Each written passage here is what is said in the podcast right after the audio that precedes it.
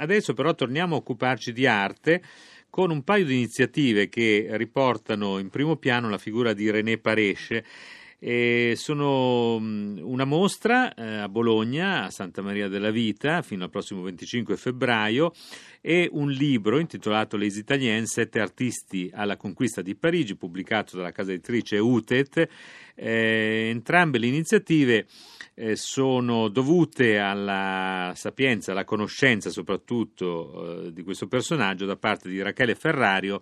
che è con noi al telefono. Buonasera. Buonasera. Allora, Rachele Ferrario, intanto eh, qualche parola su René Paresce che credo forse vada un po' conosciuto meglio, insomma, vada un po' inquadrato proprio come figura, come personaggio. Sì, René Paresce eh, nasce nel 1886 e giunge a Parigi nel 1912 e vuole cercare nella pittura il senso grande e terribile della sua epoca.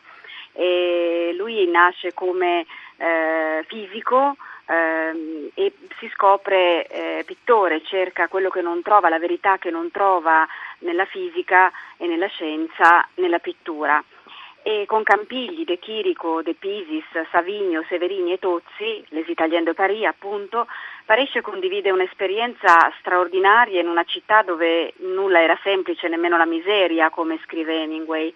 E, e quindi insieme alle Italienne che sono diversi tra loro ma che tra loro condividono l'identità del classico, questa idea di una pittura mediterranea e metafisica, si scopre veramente pittore. E questa mostra nello spazio espositivo di Santa Maria della Vita che è giusto sopra ehm, il compianto eh, di, sul Cristo morto di Niccolò dell'Arca definito da Gabriele D'Annunzio un urlo di pietra direi che eh, i quadri e le opere di René Paresce e delle Italienne de Paris trovano una cornice veramente eh, straordinaria e molto suggestiva. Eh, ecco, Rachele Ferrario, la prima curiosità, come mai da questo gruppo di italiani rimane fuori eh, quello che probabilmente è il più famoso italiano a Parigi in quegli anni, cioè Modigliani? Modi, nel, o come appunto i francesi che lo fanno proprio, eh, come scrive Augias, eh, facendo, accorciando il nome in Modi, maledetto, e Modi, Modigliani, eh, muore e, e, certamente sarebbe stato eh, uno eh, delle Italienne eh, de Paris. E mi piace ricordare che eh, René Paresce è uno eh, dei mh, mm, pochissimi artisti che parlano eh, di Modigliani e della tecnica di Modigliani in un suo scritto ehm, cui definisce eh, Modigliani un artista eh, capace di restituire l'italianità e eh, il tratto vero della pittura della, del 400 e, e del 500. E, mm, certamente eh, a mio parere sarebbe stato eh, cooptato da Tozzi eh, che, è capo, che, è il capofila del gruppo all'interno del, del movimento e però eh, muore troppo presto, le italiane iniziano a riunirsi nel 1928, eh, espongono insieme fino al 1933 nelle mostre principali e sono un gruppo di pittori che viene corteggiato eh, dal fascismo e dal fascismo si lascia corteggiare, quindi eh, è una, una, una parte della, della, storia dell'arte italiana eh, straordinariamente eterogenea e importante per capire anche la nostra cultura eh, di, eh, di, grandi artisti anche, anche all'estero. Sì, naturalmente eh, c'è anche questo aspetto, se vogliamo dir così, politico, che poi forse in fondo segna anche delle,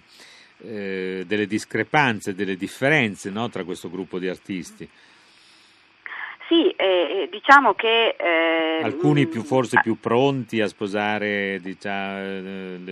l'ideologia del regime, altri eh, invece eh, più freddi, se non addirittura eh, avversari. Ma guardi, è una definizione molto, molto pertinente e che dimostra che erano tra i, tra i, pochi, io credo, ad aver veramente capito l'azione delle Italienne eh, in occasione della Biennale eh, degli appelli d'Italia, quindi gli appelli dell'Italia, curata da Valdemar George, questo eh, critico d'arte sconosciuto al grande pubblico ma che aveva preso a cuore le, le, le, le sorti delle Italienne nel 1930 nella Biennale di Venezia eh, gli unici ad aver capito appunto il ruolo di eh, italiani d'adozione eh, furono Margherita Sarfatti, Antonio Maraini, il nonno di Dacia Maraini e Marinetti, eh, i quali appunto comprendono eh, l'azione di questi mh, pittori che a Parigi eh, rendevano grande l'esperienza italiana e,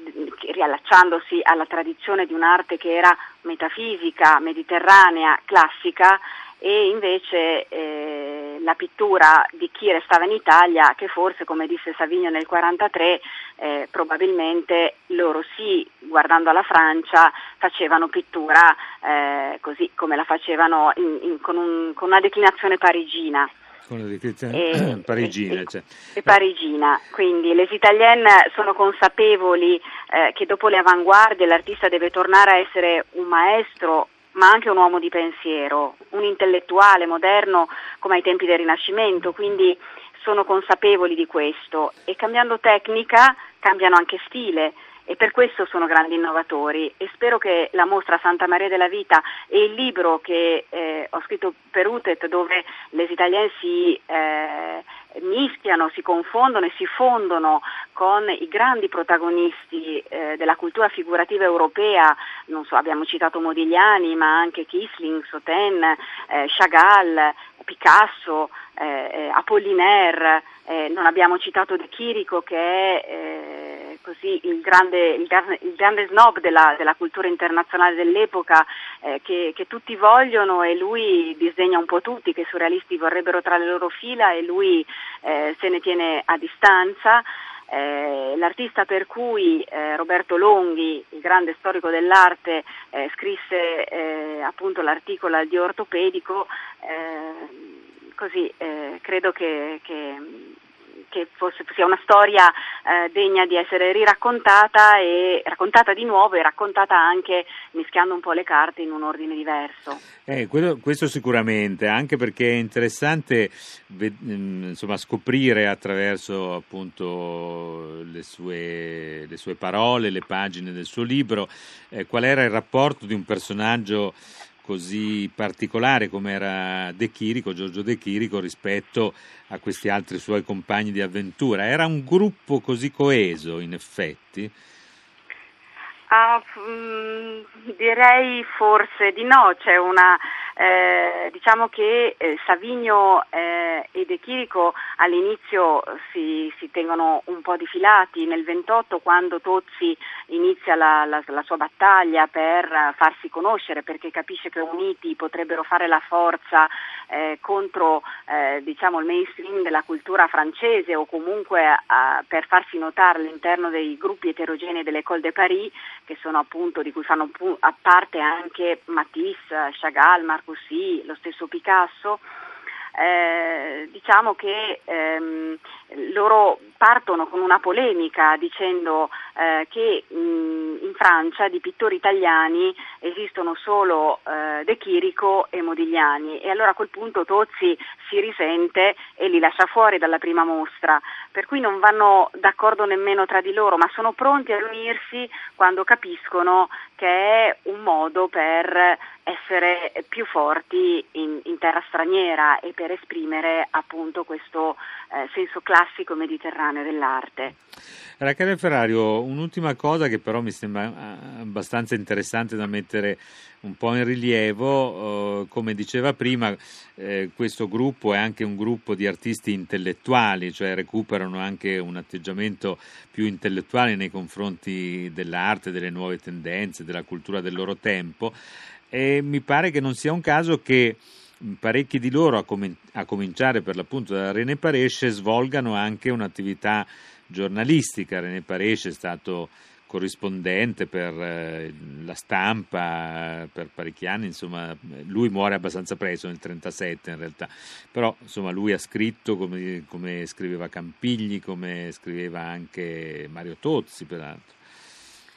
Sono artisti eh, scrittori in effetti, molti di loro, eh, Max Ihlenfeld, Ihlenfeld, Massimo Campigli, Ihlenfeld vuol dire Campio di Gigli e lui si cambia il nome in Campigli al fronte durante la Grande Guerra, eh, quando arriva a Parigi scrive e quindi sono artisti che dipingono di notte. Eh, Paresce scriverà sempre eh, fino alla fine della sua eh, esistenza, mh, andrà come inviato su un cargo eh, unico passeggero eh, alle isole Figi da cui scriverà dei reportage per la stampa che anticipano lo strutturalismo. Ehm, ehm, poi andrà in America entrando da Nord e non da, Esli, da Ellis Islands e scriverà un libro pubblicato per le edizioni di Quadrante nel 1935 intitolato L'altra America, una, una definizione che poi diventa ma che è premonitrice per, per i tempi e Savigno scrive eh, prima di diventare pittore. Eh, quindi mh, Mario Tozzi anche scrive per, per, riviste, quindi c'è questo aspetto di artisti intellettuali che si guadagnano anche da vivere appunto con le parole, ma poi è nella pittura che trovano la loro dimensione, io credo, più autentica. Benissimo, Rachele Ferrari, io la ringrazio. Abbiamo parlato di una mostra intitolata Italiani a Parigi, Campigli de Chirico, De Pisis, Savigno, eh, Severini, Tozzi e naturalmente René Paresce, una mostra a cura di Rachele Ferrario a Bologna, Santa Maria della Vita fino al prossimo 25 febbraio e insieme alla mostra anche di un libro intitolato Les Italiens, sette, artisti alla conquista di Parigi, pubblicato dalla casa editrice Utet, eh, sempre un libro di Rachele Ferrario che ringrazio e saluto, le auguro una buona serata. Grazie a voi.